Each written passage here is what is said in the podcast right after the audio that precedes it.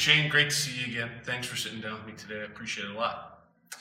Shane, growing up in the in the seed business has been your has been your life. Now you're running it. Was that always your plan? No, I can't. I can't say it was always part of uh, part of my plan as a young boy growing up, and, and being here in San Diego is even little probably a little cooler. But uh, was to be a I wanted to be a fighter pilot. So um, one of my living heroes lives up at Laguna Beach. We got a chance to connect yesterday again, and and uh, so we had a time to sit down and and uh, do some stuff together. So that was great. Um, as I got a little older, then. Um, yeah, I wasn't sure when I went to college. I knew that I wanted to be an ag but I don't know that it was the seed business that I wanted to be into. And I got the opportunity after I graduated from college. Then I knew I was going to come home and be a part of the business. Um, didn't know what my role was going to be, but uh, you know, I loved ag. I love the values, the people. You know, it's a good living. So awesome, awesome. So I have a really important question. What would your call sign have been if you were a fighter pilot? Well, everybody, every little kid wanted to be Maverick. Of course, that's good. I'm glad you're not your goose. It was yeah, Maverick yeah. for sure. Excellent. So you're a young guy, and you're a really young guy when we talk about it in the perspective of the seed industry. What do you see looking out as we look out in that five, ten year range? What, what do you see coming down the pipe? Well, I mean, obviously, technology, the advancements in technology changes everything the way we do it, the way we think about it. So that's a big piece in, in changing, uh, changing the way we think about uh, our consumers and what we want to do. I think one of the big changes over the next 10 years is the thing that I see that's different is, is that we're seeing a drive by um, the consumer. You know, uh, the consumer's telling us what they want for really one of the first times in a long time, really driving what we do. So I think that's going to change the, the seed industry and the way we go to our marketplace. Your group is involved in a number of different crops. You guys are corn, beans, sorghum, wheat, forages which one is of most interest to you right now? It's kind of like picking your favorite child a little bit, but but what's your favorite and, and why? Well, um, you know, as we look at it from our seed, seed business's perspective, um, you know, to say that there's one that we pick on, I don't know that we pick on a, certain crop necessarily, as we really stay focused on our customers. And we really stay honed in to what our customers' needs are and what's going to make them more profitable. Um, right now, something that's at the forefront of my mind is probably wheat. Uh, wheat with uh, the new business with Veramax systems that we're uh, deploying right now and doing a soft launch in 2017. Uh, wheat's probably at the forefront of my mind. It's a little interesting because wheat's a low value crop, but um, definitely Lots something. potential. We think there's a lot of potential there.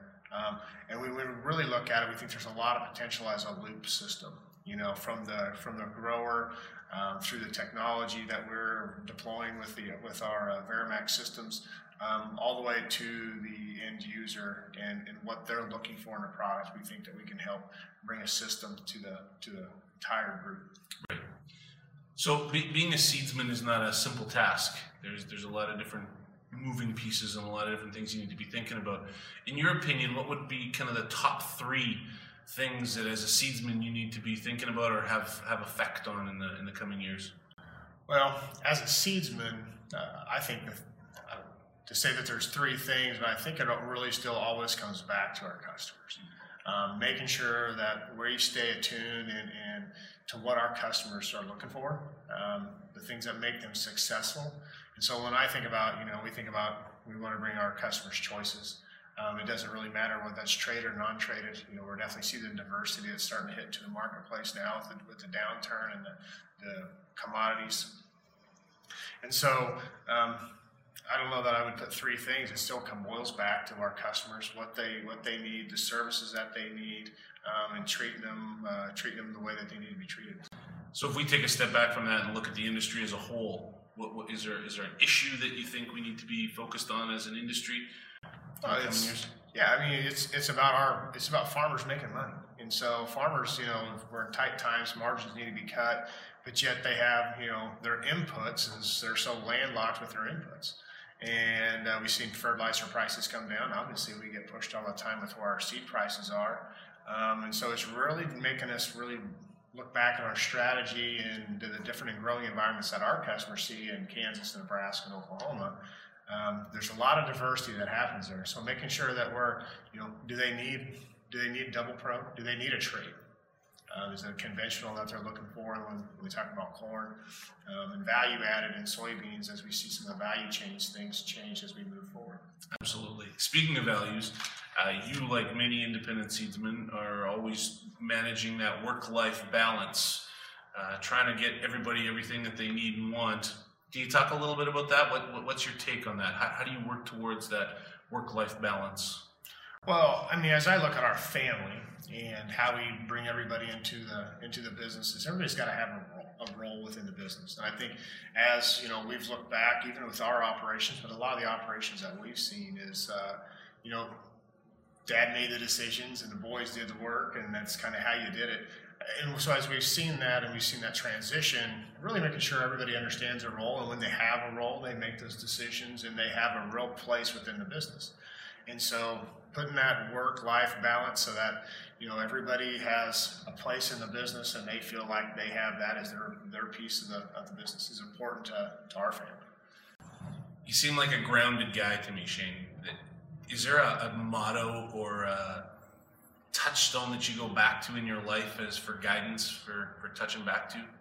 Yeah, I'm a really a pretty simple guy, not real complex in a lot of ways. But um, I, one I always think of when I think of our seed business about our customers. When I think of our customers, is you know, do unto others as you'd want them to do unto you. Mm. I think it's a good, good ground to be. You know, you treat people the way that you want to be treated. You'll understand the, the needs that they want and those types of things. When I think about our business, one of the, the mottos that um, I've been going with for quite a while is uh, uh, basically around you know the fear of indecision you know, is the greatest thief of opportunity. Right. And so fear equals to the, you know, the biggest thing that, we, we, that would limit us from growing our business. Right. So, um, not being afraid to make the decisions that we make, you know, making decisions and running with them, um, but always keeping the fact that our customers in the forefront of our mind, and they, we believe that that's why we've been successful the last several years and really grown our business. You know, it, it, strikes me, it reminds me of a story from my son, Shane, that he, I told him that he was brave about some work that he'd done with some of his friends, and I told him that he was brave, and he said, well, actually, I don't really think I was that brave because it wasn't scary to me. And so without fear, can you be brave? And so that's been the dialogue. So it's interesting to hear your, your point that don't let, don't let fear get in the way. Yeah. Jump in with both feet and go make some things happen. I appreciate that. That's, that's awesome. Great. Shane, thanks very much for the chat. Yeah. Appreciate it.